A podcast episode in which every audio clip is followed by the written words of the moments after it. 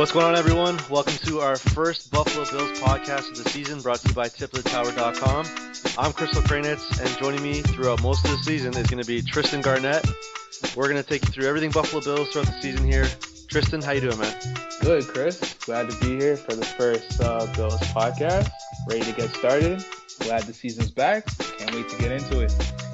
Man, I cannot wait for football to come back. I, the Hall of Fame game getting canceled last week was a bit of a tease. I just felt like somebody. It felt like Christmas morning, and you get down there and they go, "Yeah, Christmas is canceled." That's really what it felt like for me.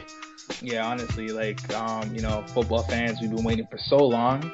You know, Super Bowl was back in February. You know, everybody's pumped, and then you know, just get that game stripped away from you. But luckily, you don't have to wait too long. We got the first game coming up against the Indianapolis Colts coming up this weekend, so just ready for it, man. I'm pumped. Same here. There's a lot to talk about with the Buffalo Bills. Um, on today's podcast, we're going to go through training camp injuries. Obviously, that's headlined a lot of what's happening around the Bills. Uh, we're going to share some of our thoughts from the first 11 days of camp. Sammy Watkins, there's lots to talk about him this year with his foot and hopefully him taking that next step forward. And we're going to dip into the bit of the Bills receiver and running backs group. We're going to start off, though, with the obvious elephant in the room here. It's the injuries. You got Shaq Lawson, the first pick, who was already out. He's out till projected week 8. Then you get the bad news of Reggie Ragland. They thought it was a partial ACL tear. Turns out it's a full ACL tear. He's done for the year. Then you get Cordy Glenn with a high ankle sprain, likely out for training camp. Then you get Greg Salas banged up. Then on Thursday night, you get Dezmin Lewis and Aaron Williams bumping heads, and it looks like Aaron Williams is probably out with concussion. And then to top it all off, on the one year anniversary, IK Enemkpali punches Cyrus Kouandjio, a Bama guy, and basically celebrates the one year anniversary of him breaking Geno Smith's jaw with what he did last year. It's kind of a mess, man. I mean, what do you make of all these injuries, Tristan? What's going on? Um, you know, well, first and foremost, like the big one, like we already knew about Shaq Lawson, like that happened early on, but like Reggie Ragland, like that's just a tough pill to swallow. You know, he got injured on a non-contact play, really just a fluke play. Here's a guy, you know, you're expecting just really big things to um to come in and do for the Bills. You know, he's going to be that run stopper. Rex thinks he, he's a he's a three down guy. You know, um, as GM Doug Whaley said, like between him and Lawson, these were going to be guys that come in and they're going to make plays right off the bus. So that was to me that's that was the biggest one. You know, definitely that was a big sting for the team. So I gotta agree with you on the Reggie Ragland thing. It's really disappointing, and I'm not just saying that because I'm a Bama fan and I, I love to see these guys contribute. But now I've heard some chatter about how fans and other people, especially around Twitter and Reddit and everything, you, you read, you, you know, football season's drawing near, so you go searching for information. A lot of people are saying now that it might not be a bad thing. There might be a silver lining in this injury because you're going to get guys like Brandon Spikes, David Hawthorne, and Zach Brown who are going to play a lot more. And because they're veterans, I've heard people say this might minimize the rookie mistakes, although I don't think Reggie is prone to making those. Do you agree with that at all? That message that people are saying that, you know, it might not be the worst case scenario? Well, definitely, you know, when you have veterans, um, they've been around a long time, they know what they're doing. So, I mean, that is going to minimize uh, some of the mistakes, but at the same time, like, you know, as as Rex said, like Reggie Ragland is a rare talent. You know, here's a guy that they picked up in the second round, but he really should have probably gone in the first round. Like he has that type of talent. You know, just gets in there, stops the run, plays all three downs. So I mean, definitely it's great to be able to rely on those veterans, but I I don't see how they're not going to miss Reggie Ragland, you know, getting there and you know stopping things in the middle. So does this put more pressure on Preston Brown now? I know last year he was pretty much given the leadership role of the defense, especially within the front seven. There, he was basically the man calling the plays. Does this not only enhance his role now, but raise expectations? Definitely, it uh, enhances his role, and um, I guess it, w- it would to um, enhance the expectations. Like, I mean, Reggie Ragland was penciled in as a starter again, based on where he was drafted, the type of talent that he is. So Preston Brown now can use this as fuel and say, you know what, here I am. You know, I'm a, a guy who's been around here for a while. You know, I know the system. I've been here.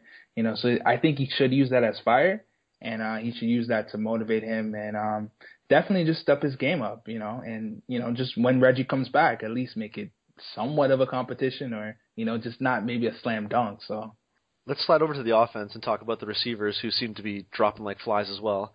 Sammy Watkins had off-season surgery. He's slowly working his way back. He's looking better and better. Actually taking part in 11 on 11 team drills.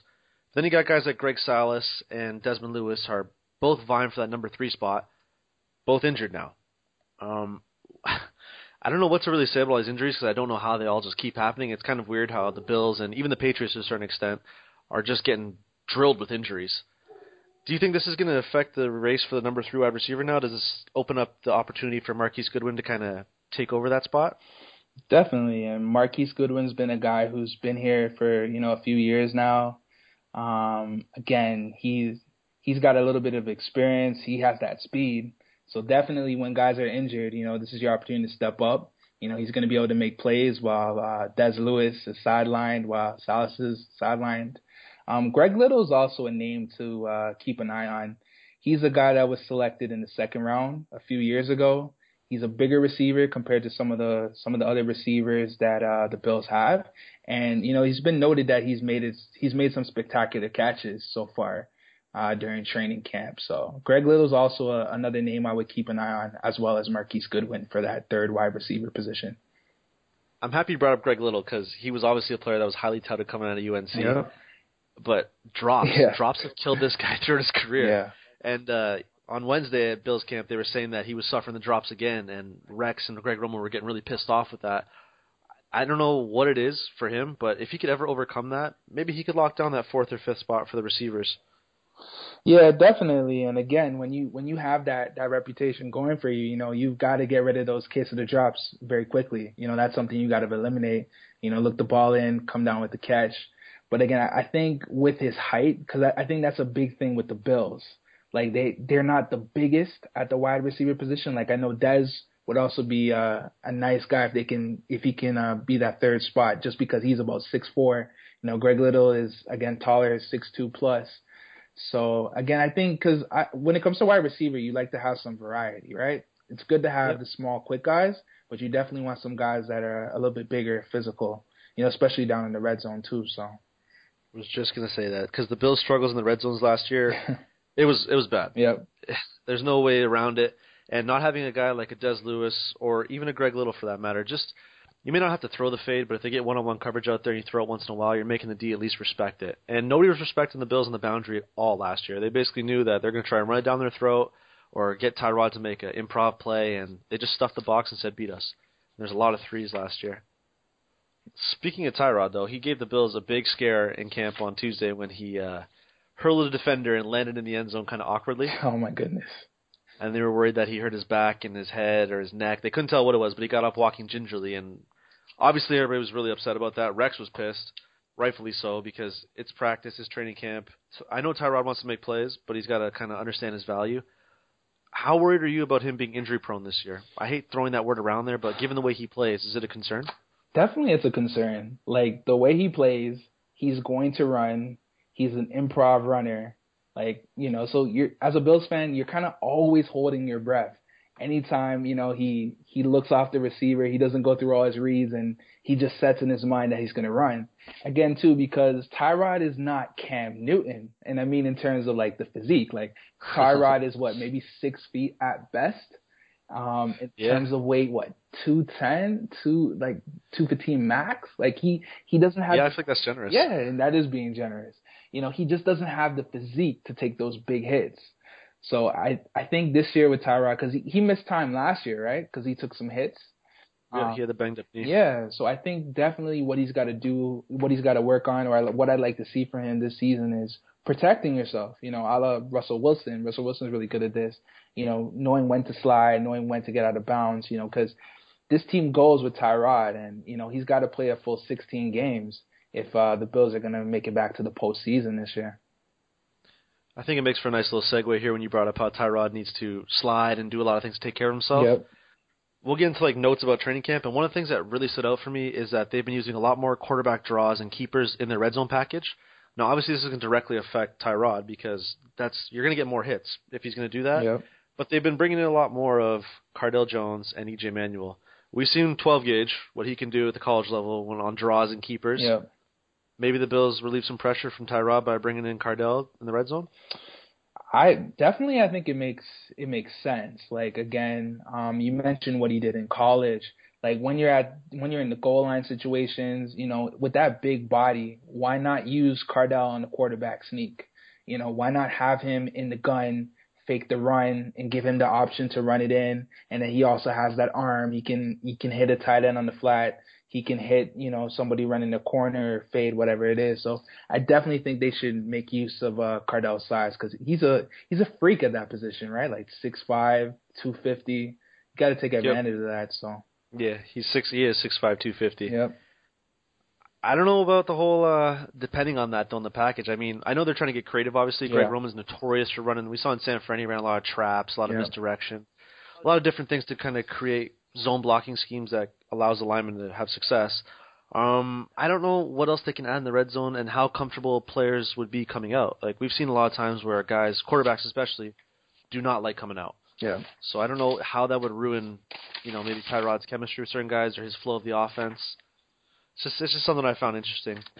What about Charles Clay? Like, why don't we see more of Charles Clay when they get down in the goal line? Like, I mean, he's he's a he's a dependable tight end. I don't know why they don't use him more down in the goal line. Yeah, I don't understand why either. It, it it's puzzling to me because I felt like he was a guy that we were going to see a lot of. He was a big piece for them signing last year in the off season. Yep. Um, we obviously saw in Miami he he racked up touchdowns. Yeah. He had a career year. Yeah. And considering how heavy of an offense the play action is, exactly. Like, I, I don't understand why he didn't work. Yeah, and again, you you mentioned the play action. You know, you get a good fake, you get him, you know, against a linebacker. You know, I'll take that matchup every time with Charles Clay. You know, he's sneaky fast, and he also has that size. So definitely, I think they should try to use him more down in the red zone this year. I think we will see that more. Maybe we're we're like kind of foreshadowing something here, especially with uh if they're going to incorporate more more red zone offense that's going to involve the shotgun. Yeah. Wouldn't it make sense to kind of you know fake the read and then you'll get the backside play action, or you can even get I don't know you can get them in one on one matchups like we were just saying. Um, there's a lot of different things they can do, so I'm kind of hoping that'll work. Yeah. Or maybe even I'd love to see him bring back the shovel pass that he would do at times in um San Francisco. Greg Roman would do it at times with either a Delanie Walker or even a um, Vernon Davis. Yeah. When they were doing that, I mean, it's different. It does. He didn't do it a lot, but it was something to keep them honest. Even if he did it like a little flip pass, Reggie Bush. Yeah. I know he's there now. Yeah. Just things like that to kind of mix it up and keep the D honest because they had a hard time scoring points last year in the red zone. Yeah. So definitely you got to get a little bit more creative. So that's definitely something I could see work just because again, like Tyrod is so imposing back then, back there. Um, he's always a threat to take off, right? I, I would just be a little bit weary though, because again, in the goal line, you know, everything's condensed, and then I go back to his small little frame. I don't know. Yeah, man. I get worried about that. you into some big hits, but it, it could work. You know, Greg Roman's creative, so I, I think he could probably design it some way and maybe protect Tyrod at the same time. So I don't know. It'd be interesting to see though, for sure. What do you make of the offensive struggles as a whole right now? They've had some issues moving the football in 11 on 11 and even 7 on 7 team drills. Um, to the surprise of no one, EJ Manuel has been noted for hitting the check down too much right now. I don't think that surprises anybody. No, that goes back to his days at Florida State. Like he's a he's a check down type of guy. Like you know he he loves the short game. You know it's it's it's always so hard to get him to throw the ball down the field. So that's definitely not a surprise to hear EJ's still doing that. So.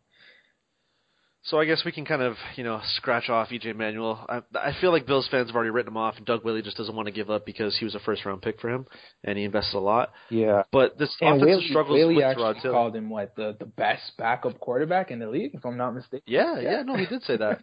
so that was a heavy investment on his part. Yeah. No, I I think EJ like again with EJ we know what we're gonna get right. Like we we've seen the best of EJ Manuel. I think we know what to expect from him. But I wouldn't completely scratch him off too, just because again we were talking before about Tyrod, um, his size, how he likes to run. Like with Tyrod, it's you know it's no guarantee that he's gonna play every single game, and you know Cardale Jones is very raw. So you know you at least want EJ to be well prepared to take over this offense if it, it comes to that, which it very well could. So. Totally agree, and I feel like the thing with uh, Cardale is He's got the big arm. Yep. Everybody knows that. Yeah. Got but everything else in between, we haven't really seen because at Ohio State he got beat out. Yeah. The last time he was really a true bona fide starter was at Glenville High School, yep. and he's a legend there. But at the same time, yeah. you know, you haven't seen much. Actually, Fork Union Military, he was pretty damn good there too. So yeah. I I don't know. I feel like EJ has been really disappointing, and I think that's kind of a thorn in the side of Bills fans because yeah. it's frustrating. Yeah. Because he never took that step forward. So what do you make of the offensive struggles, though? I mean, as a whole, like things aren't looking too great in camp. I think that more be attested towards health. They're not as healthy. The line is, but you know everybody else isn't. Yeah, everybody else is like I know with Sammy, you know, he's still getting used to some things. We mentioned how um some of the secondary receivers they've been banged up. But two, just going with Tyrod's style, like I feel like Tyrod is kind of like Allen Iverson. Like he's not a practice guy. Like you see the best of Tyrod on game day when he can improv. You know, where there's not everything is uh not everything is scheduled like how it is in, in training camp, right? Like guys have to kind of let up. You know, they're not really trying to come at him. Like I feel like Tyrod's at his best where he can just be him and the instincts take over. So that's not necessarily something you can replicate in practice, I think. So it doesn't really surprise me that they're struggling early. You know, it's it's the beginning beginnings of camp, but it, it is also disappointing at the same time because again, starting with Tyrod Taylor, he's the leader of this offense, and this is his second year working under uh, Greg Roman. So you kind of wish he would have taken that that step and been further along by this point. So. Well, Greg Roman's calling him a franchise quarterback throughout this training camp, so yeah, he's got to be pleased with what he's seeing. Yeah, and I, I'm sure Tyrod appreciates that, you know, because he wants that new contract. So Oh hell sure. yeah! His agent loves that yeah, chip. It's a good bargaining chip right there. He'll take that every time. Being called the franchise quarterback, he just wants to be paid now like one. So. uh, yeah, the two-year, thirty million dollar bridge deal is. uh I think he's happy with it, but I don't think he's like thrilled. I think he, you know, he's still singing for his supper per se. For sure. so the Bills released their depth chart. Yep. Two days ago as well. Yep. Anything stand out for me from there? I mean, I feel like the offense was pretty straightforward. There wasn't really any surprises there, but defensively there was a couple surprises.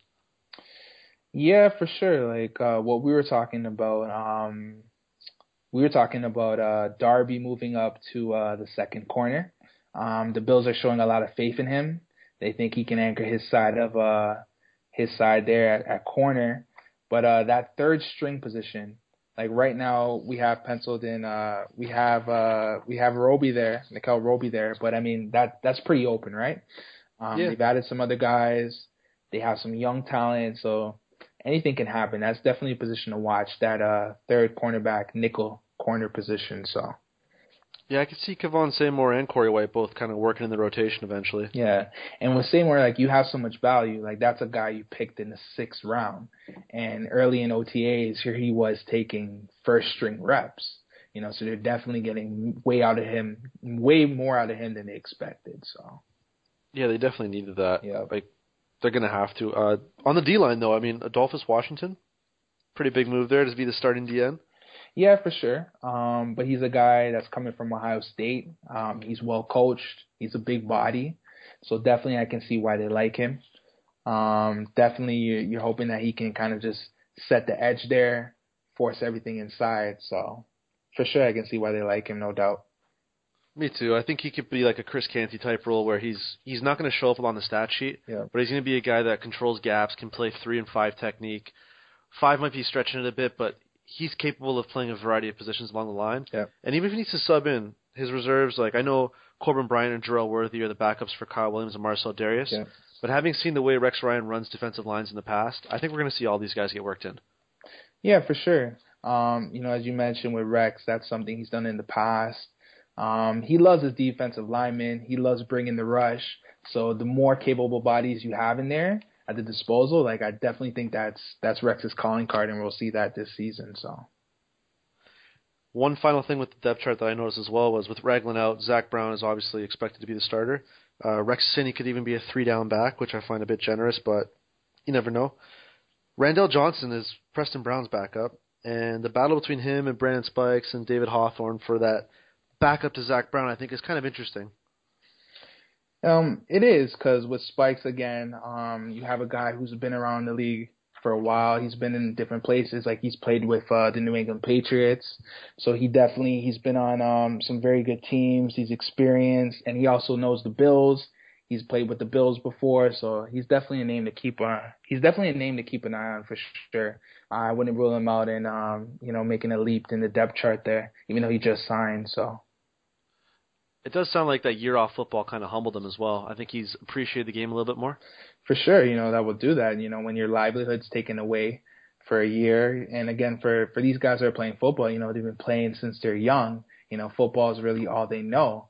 So for sure, if you you've been missing for a year, you know you're gonna come back humbled. You're gonna come back hungry. You're gonna do whatever you can to uh, you know, get back your spot and make an impact. Shifting back to the offense, I feel like we've covered everything that there is with the depth chart. It's it's kind of straightforward in the sense where there's not many surprises aside from the defensive side of the ball. Yeah. Like, oh, actually, there was one more thing that I missed. It was the um, kick return, punt return. Yeah. Reg, Reggie Bush. Good old Reggie Bush. Like eight games or more this year. I mean, can we get that? I mean, that's what you'd want to hope for, right? But I mean, you know, the the pessimist in me just says, I don't know. But if he can stay healthy, you know, like he's just so dynamic. You know, you've seen the plays he's made in practice. You know, he's made some spectacular plays. The speed's still there at 31, even though he's had the injuries. So, man, if he can stay healthy, you know, that's I'll just leave it at that. If he can stay healthy. I wouldn't mind seeing at least one big Reggie Bush magic play where he just busted out on a long punt return and takes it to the house. Like I'd be happy with that if he just pulled one of those this season. Yeah, for sure. You know, because I I feel like in the return game too, like that's that's somewhere that the Bills need so much help in. You know, because yep. again, Marquise Goodwin, he hasn't always lived up. Um, he hasn't always lived up to expectations, right? He came in as a speed guy he he came in as a guy they were hoping would give them that dynamic in the return game, and he hasn't really provided that. So hopefully Reggie can provide a different dynamic and add a spark to the return game. Yeah, it's kind of weird how Marquise has never really worked out. He just hasn't been able to grasp football. Yeah. Like in Texas, he made some big plays here and there. Yeah. But you thought with his speed, special teams would be awesome for him, right? Yeah. And it just hasn't worked out that way. And it's interesting you say that uh he hasn't been able to grasp football. Like he was quoted as saying um, this off season that uh, you know if it was up to him, like you know track would have been his his main sport. Like he loves track.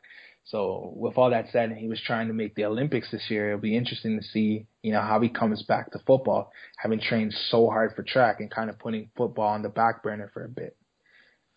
Yeah, I think he's one of those guys that scouts would like to describe as uh, he loves football. He likes football. He doesn't love football. Exactly. And I know that that burns people the wrong way, but maybe that might be why he hasn't worked out as well because he's always had a love for track and just a like for football. Yeah. Um, just going back to the running backs, one one other thing we mentioned um, in terms of the depth chart. So right now you got McCoy at one, you've got Bush penciled in at the two. How much do you think we're gonna, the Bills are gonna miss Carlos Williams in the running game? I think they're gonna miss him quite a bit. I, he's got to get his weight under control. Yep. He's got to get back playing. It's, Yeah. I can't believe I'm saying that already at such a young age Yeah. for him. Stay the hell out of Golden Corral. They don't even have one in Buffalo, man. Like, come on. Yeah, and you know, I feel like they're gonna miss him though. Like, he's a good pass blocker. He's really underrated. Yeah, and see the thing that's so interesting to me is like with Carlos Williams and LeSean McCoy, you kind of have a thunder and lightning kind of aspect to it. You know, with Reggie Bush and McCoy, like to me, they're pretty much the same type of guy. Like Reggie's, he's a little bit more versatile in the sense that like you can kind of line him up a receiver and he can run routes. I don't know if they'll do that with him, but early on in his career, we've seen that. We've seen that in college, but at least with Williams, you know, especially when you get down to the goal line, you have that that thunder, that you know, that that back that can, you know, run it strong between the tackles and pound it in there. So it'll be interesting to see, you know, how the goal line rushing game is affected by his absence. Yeah, I'm gonna be curious as to who they want to slot in there. Maybe we'll see more Jerome Felton, or we'll see maybe even dare I say Glenn Gronkowski get some carries. I feel like that's a huge stretch, but yeah, it is. I think they want they want to see Glenn more, you know, first and foremost be that blocking back, and then he's also too going to have to make um he's going to have to make some plays in the the receiving game, I think. But um just in terms of you know guys to keep an eye on, you know, because for this first preseason game, Rex has said that McCoy may or may not play. So if he does play, it'll be very limited. I know Reggie Bush is out. So one guy that I'll be keeping my eyes on is James Wilder Jr. Um, he's a Florida State guy. You know, he's a big kid too. Yeah, big back. He's what about six one, two thirty two, and he's sneaky fast. And he loves contact. So again, just mentioning, just changing up that dynamic. Because with McCoy, you have that guy that can run in space, that shifty guy. You know, it'll be interesting to see James pound it because that's what he loves to do: get contact and just hit people. So Another guy likes that is uh, Mike Gillislee. Yeah. he did a lot at Florida, turned his legs a ton under um, under Will Muschamp's offense there, which was pretty much ground and pound the whole time. But we saw at spurts between the Dolphins and the Bills where this guy can really, you know, pound the rock a bit.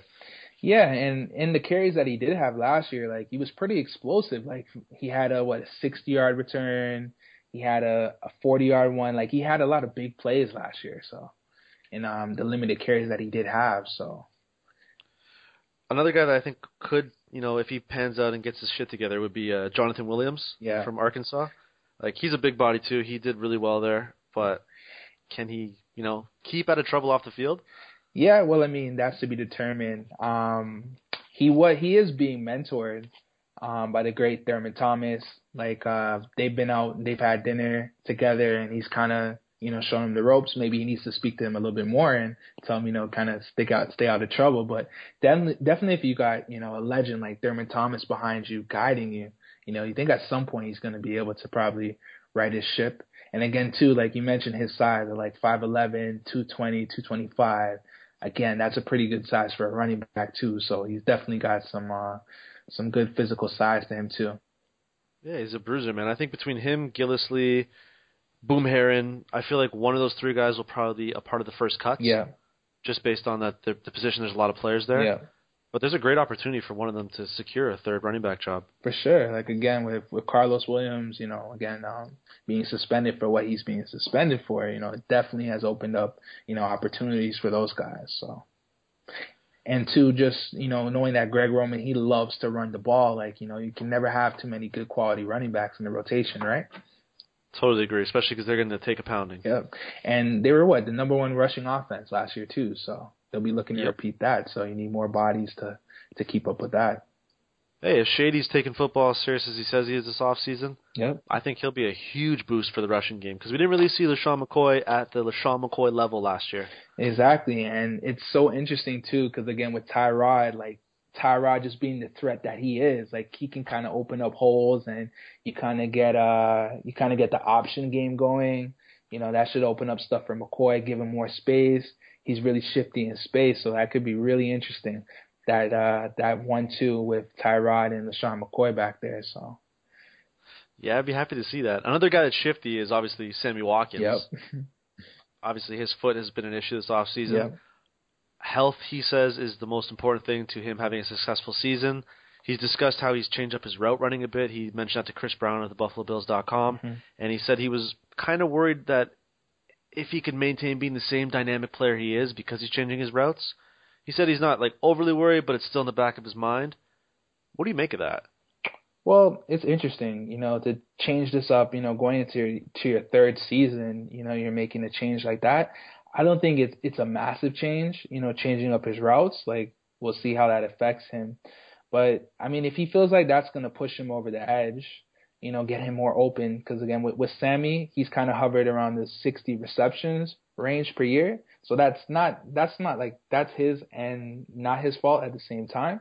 So if he feels like, you know, if he can change up the patterns and he can get open a little bit more, you know, maybe we'll see him, you know, increase those receptions, you know, get it to maybe, you know, a 75 or 80 plus this year. So, cause he's always open, right? Yeah, so, like any receiver, right? yeah, for sure. They're all divas. I had a chance to speak with Sammy when he was here in Toronto before he uh, left for training camp at North by Northeast event. I'll play that right now. Let you guys hear what we talked about. Um, a lot of basically just like basic football stuff. This is before he was working out.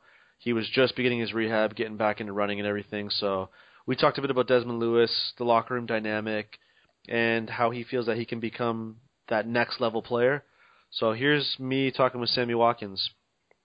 So I was just gonna ask you first off how your foot's feeling, everything like that. How's rehab going? Uh, rehab is going pretty good. Um, you know, I mean, I'm, walking. I'm um, doing a little bit more um, movement on it, and um, I mean, it's all about getting healthy. And I think once I'm healthy, I'll be fine, and be I'll be there the whole summer, working out, um, getting back right.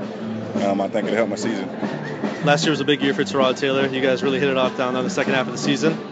How's the chemistry going, and how are you and him uh, bonding throughout this uh, off season? Um, honestly, he's he's gonna do well. Um, he's a he's a professional, first of all.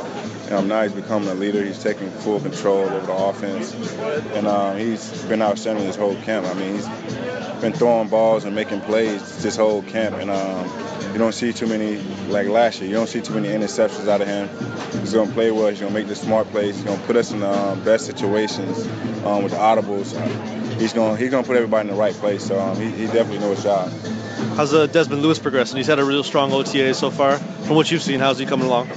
Um, he's hungry. Um, I think man, for being a fifth round pick and um, not having the best training camp last year, not being the best he um, should have been um, last year. He, he, took this whole offseason to actually um, work on what he needed to work on, and um, that's the biggest jump I've ever seen anybody from a, a, year span. I mean, from last year, he's not to this year. He's a totally different guy, mindset, route running, um, releases. Um, he got a chance to actually help us on this team. I know in the locker room for you guys, you got a lot of ACC dudes, yeah. specifically a lot of Florida State guys, and you got a lot of Alabama guys. You're a Clemson guy yourself. How's that work in the locker room when you're surrounded by Florida State and Bama guys for the most part? Um, it's all love. You know what I mean? We beat them this year, so so we're good. And um, the only person that we let slip by is Alabama, and um, hopefully we see them again this year. But Florida State, um, we hopefully we got a number right now. Hopefully we beat them right for now, the yeah. next three or four years, and then they'll stop talking. What's going on with Tajh? Is Tajh ever gonna get a shot back in the league? I know you guys were real tight in college. You, him, and DeAndre. Is he gonna get another shot at all? You think? Um, all, right now, I know he's in the CFL. He's, I mean, he's playing pretty good. Um, last year he had a good season. This year, um, he's, he's, um, pretty sure, I'm pretty sure he's, he's capable of doing anything he put his mind to. I think that's for anybody. Um, I think for him it's just getting that opportunity and the shot. Um, the NFL is so hard on quarterbacks um, so hopefully he get that shot, and um, once he when he get it, he take advantage of it. Being uh, one of the best receivers under 25, a lot of people group you, Odell Beckham, Julio Jones, all those guys together. What's the next step you have to take in your game to kind of uh, put yourself atop that group? Um, really just um, staying healthy. That's my been my biggest um, the biggest odd against me. Um, I haven't been healthy throughout the whole season. I think if I stay healthy, um, I can be that 15, 1600 dollar, 1500 yards, 1600 yard guy. I mean, it's not playing 17 games. It's not easy. It's not hard to get 1600 yards. So um, I think there's really I need to stay healthy through a whole season um, and finish the season. I'll be fine. I noticed with uh, Greg Roman, him coming in there, it's supposed to be a lot of ground and pound, but the way he's been utilizing you, it's been a lot of deep ball. You know, you've been a nine route guy.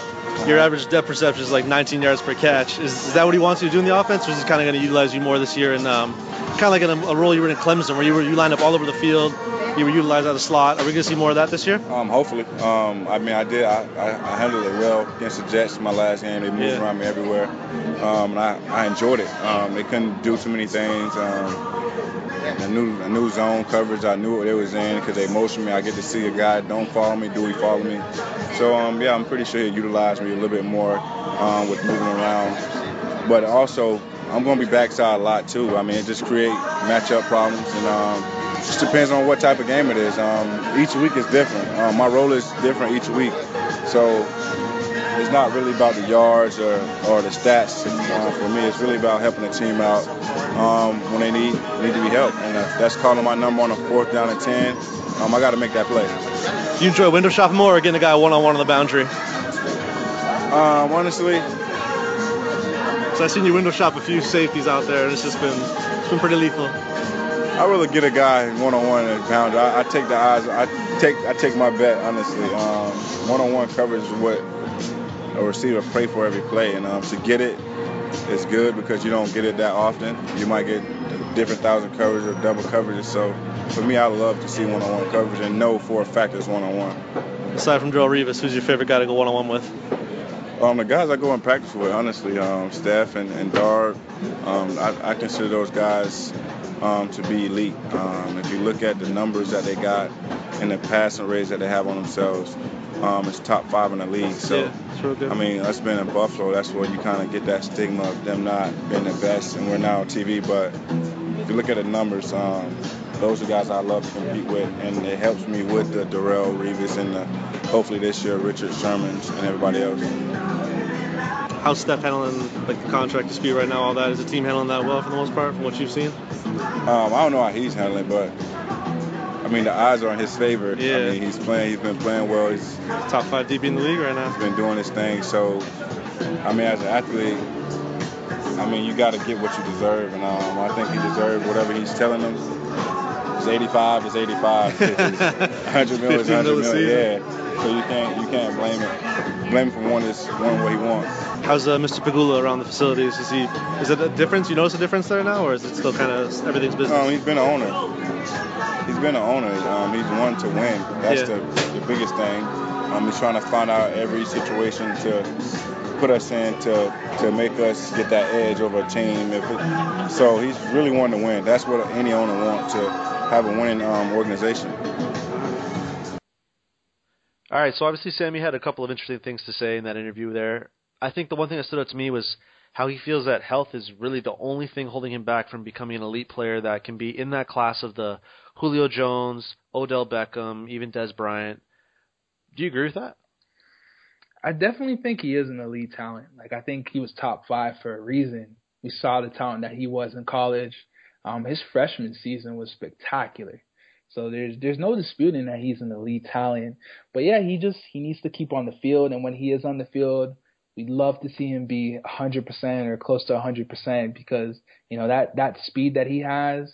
Um, and there's there's a lot of stuff that Sammy does. Like he just he's a natural pass catcher. Like you don't see Sammy drop too much balls. So if he can stay healthy and if he can always be on his game, like that that's really scary. You know, like I mean corners, like they're gonna be having nightmares about this guy. Yeah, I'm a huge Sammy Watkins fan. I'll, I'll make no bones about it. Um, seeing what he did to Darrelle Revis last year in Week 17, obviously Revis had the destroyed wrist, yeah. so he couldn't jam him. That's what everybody was saying, and even Revis said that. But at the same time, his route running and the way he gets off the line and creates separation is just—it's arguably one of the best in the league. For sure, like I mean, it, it's a thing of beauty, right? Because again, with with Sammy, first and foremost, like he has that speed, and then as I mentioned, like some of those things are just innate. Like he just he just does those things naturally. You know, he's a natural route runner, natural pass catcher. So when you combine those two elements, like it's scary good. You know how good he can be. Like I feel like I mean, you know, sky's the limit for this guy. But again, first it just goes back to health. We got to have him from all 16 games. Yeah, and I found another thing interesting when I talked with him was how uh, I asked him if he was going to be used more like what we saw at the end of the year, where they lined him up everywhere, because that was something he did a lot in Clemson. All he said was he hoped so, but I think that would be the optimal way to use him, don't you? Instead of keeping him restricted to the boundary, line him up everywhere. Definitely, because I mean, it, it forces the DBs now again, depending on what coverage you're playing. You know, if you're going to play man to man, are you going to go chase him if he's in the slot? You know, are they who's going to cover him in the zone? Definitely spread him out. He's, it opens up uh, the amount of opportunities to get him open. So definitely it's something he's comfortable with. Like he's done that at college. He did it a bit last season, so that's definitely something I'd like to see them try. Because again, just being the creative play play caller that he is, I definitely feel like that's something Greg Roman could incorporate if he wanted to. So, I would definitely agree with all of that, and I really hope that Greg, you know, kind of doesn't hold the reins back so much on Sammy this year, and even Robert Woods to a certain extent. I'd love to see him just get more creative with these guys and use them everywhere. Get them in space. Yeah, that's all I really want to see. And again, now with Tyrod, like you know, last year, okay, he was just getting acclimated to the system. You know, here he is again, second full training camp. You know, he's comfortable. He, you know, by this point, he probably knows all the plays. He knows all the calls, the hot reads, the audibles. So start to open up that playbook more and take advantage of you know, Robert Woods and Sammy Watkins. Definitely open it up more. Yeah, both these guys have awesome ball skills in one-on-one situations too. So for sure, you know, I know they like to throw the ball deep, but you can even get them on some intermediate routes where they're going to create separation, and all they need is a little window. And these guys are both hand catchers, which makes it even better. Like you were saying earlier, yeah. they don't drop a lot of balls. No, not at all. And definitely, um, I feel like that's something that the Bills are going to try to incorporate a little bit more this season because a big emphasis with Tyrod so far at training camp has been throwing those intermediate routes, throwing it across the middle, and he's been hitting them at a decent rate. So. Yep, that and even I've noticed a lot more. They're throwing a lot more uh, back shoulder back shoulder balls. Yep. If he can hit those, that timing is beautiful. We see guys like Aaron Rodgers do that all the time. I know comparing Tyrod Taylor to Aaron Rodgers is obviously a gigantic stretch, but the whole premise here is that when when those passes work, you can't defend them. Yeah, and because when the receiver breaks, the ball's already there. Exactly, and again with Sammy Watkins, like he's not gonna drop a lot of balls. So you no, sir. you give him that, like that's a gift in the red zone. You know, it's a slam dunk. Yeah, it should be like six every time. I mean, if Andy Dalton can figure it out with AJ Green, yep. I don't see why Tyrod Taylor can't figure it out with Sammy Watkins. Definitely agree with that one. The wide receivers group as a whole, even the running backs. I know we touched a bit about this earlier, how we're kind of concerned about the skills position, but not overly concerned is there any resolution to kind of fixing the problems they have now? Is there anybody on the roster that can, you know, make you not worried because they are a bit thin? Um, like there's not nobody that just jumps off and I'd say like I'm not worried Because again, even too with the depth at wide receiver, like you know, we're talking about Dez Lewis. Dez Lewis is a guy who hasn't really played at all. Greg Little's been somewhat of a journeyman, you know, picked relatively high, hasn't really stuck. So when it comes to the offense, I don't think there's anybody that doesn't make me worry at all. I don't think I can comfortably say that. So. What about Greg Salas? Maybe him sliding in. He's a veteran. He's pretty crafty. He may not be the flashiest guy, but he's dependable. Yeah, for sure. I would agree with that. He's dependable. He's a guy who's who's been around here. Um, possession guy. He's definitely going to do his job. He understands his role. So if I had to have confidence in any of those secondary receivers, uh, probably go with Salas, yeah, over the rest of the guys. What about a guy like man? We already touched on the running back position. That's the thing, and I feel like we both we both agreed that it's it's okay, but there's a huge opportunity there for everyone wants to take it. Yeah, because for sure too. Because again, um, you know, even with that, you know, being pegged behind LeSean McCoy, you know, right now Bush is penciled in, but as we mentioned, you know, with Bush, like we we kind of have our concerns in terms of health. Like he's not necessarily a guy that we think will be available every Sunday.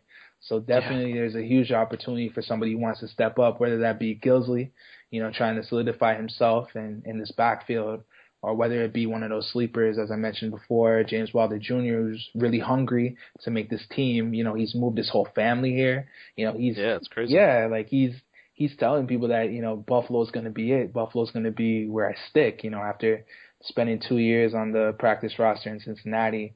And then Jonathan Williams too is a guy who you know got they got with, with some good value.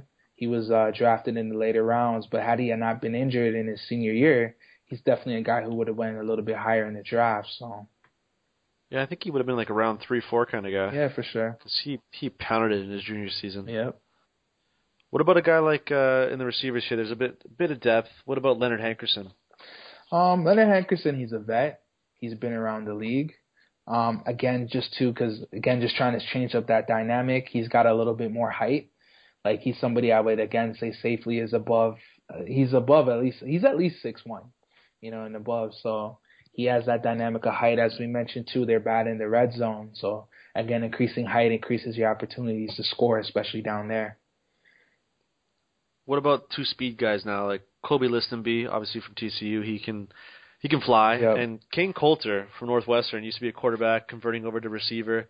He's probably most famous for starting the players union at Northwestern. Mm. That's probably what he's most well known for. Yeah. But I think he's another interesting guy. I might be a bit undersized. Mm-hmm. That's the only issue. Because when you look at the Bills depth chart here, let's say they carry what five receivers, one on the practice roster. Yeah. More than likely, it's going to be Sammy, Robert, Greg Salas, mm, Marquise Goodwin, maybe Greg Little, and then Dezmin Lewis might land on the IR now, depending on what happens with his health Yeah. from the injury. That'd be six guys right there, and that would mean. Actually, we forgot about Marcus Easley too. He's going to be there. He's a special teams ace. Yeah. So man, yeah, that's going to be tough. Tough for these guys to crack the roster. Actually, I'm looking at it now. Even a guy like Jarrett Boykin's there. He's not bad. Yeah, he's another guy too who's been around for a bit, so he's got a little bit more experience on some of the younger guys. But yeah, um, you talked about uh, the kid from Northwestern, uh, B. He is he's very interesting to me too because uh, he's a track guy. Like he's got track speed. So the only problem is that he can't get on the field right now, you know. And when you can't get on the field, you know, you're giving reps to other guys. So who knows what they have in him? So Yeah, that's the one thing I kind of kind of wonder about is if you can't get on the field and we just know he's fast, is he not like a poor man's Marquise Goodwin? pretty much, you know, a little younger bit, a younger version. Um, I'm not sure how the speed equates, but you know, it's again they're both track guys, ran track in college, so. But yeah, man, like you, you got to be on the field. You know, you got to get those reps because if you're not getting them, somebody else will. So it really hurts. Yeah, and it doesn't help that he's not healthy right now either at camp, right? No. Which could make him more susceptible to being cut. They could reach like a medical severance and part ways. Yeah, for sure. And when you're drafted so late, right? He's like a six round guy. So, Yeah, it's easy to part ways with a guy like that. exactly.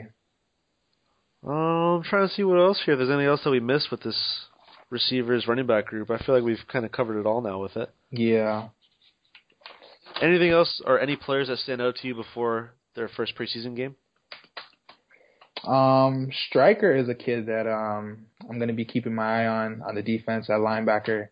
Um, he's a kid. He's a guy from Oklahoma. He's a bruiser. Like he's he's well undersized. five ten. Um, I'm gonna guess he's two thirty five ish, maybe two forty.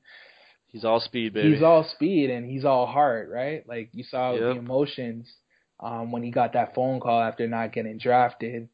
Um, but yeah, he definitely is a guy who plays bigger than his size. He wants it bad, and I feel like those are the guys that really appeal to Rex Ryan. You know, Rex loves you know football players, guys that play with pure heart, and I definitely think that's that embodies who Striker is. Yeah, I'm, I love Eric Striker, except when he played against Bam in the Sugar Bowl and wreaked havoc. that was the one time I couldn't stand him. Yeah. But overall, he's a heck of a player. Watch him. You know, in the past happy Big 12, you have a chance to rush a passer Yeah. almost every down. Sure. He did that better than almost anybody. Yep. Maybe maybe Myles Garrett was the only guy he wasn't better than, but Myles Garrett's a freak.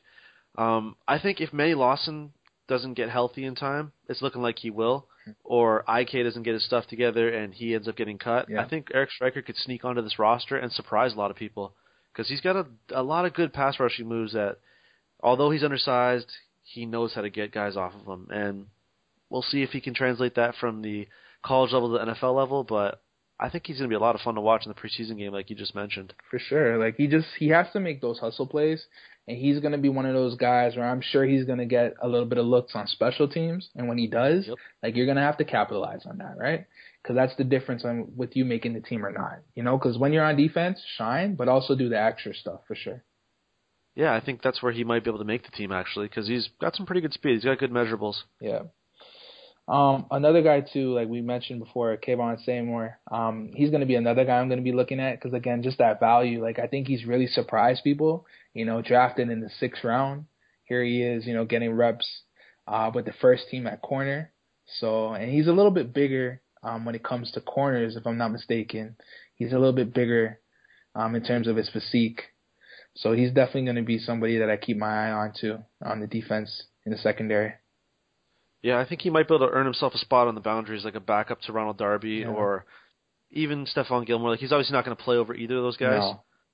but you know, holding a backup spot isn't a bad thing. I know at USC guys would always uh kind of poke fun at him because he lacked interceptions, Yeah. and it just seemed like he couldn't he couldn't get one. He couldn't pull one in, Yeah. and then he was able to get one here and there. So maybe you know his ball hawk skills will pay off in Buffalo a little bit. Hopefully. I think on that note, though, we covered pretty much everything leading up to uh, their first preseason game against the Indianapolis Colts. Same time next week. Same time next week, buddy. We'll be running this all the way through throughout the Bills season. It'll be a lot of fun. If you like what you're hearing, you can reach out to the show on Twitter or Facebook at Tip of the Tower. You can reach out to myself on Twitter at Chris Okrainetz. You can reach Tristan on Twitter at Tristan J Garnett. If you like what you're hearing again, subscribe to us on iTunes and SoundCloud at Tip of the Tower. And thank you guys for listening. Enjoy the first preseason game of the Bills. Let's uh, let's have a good season, guys. Yep. See you next week, guys.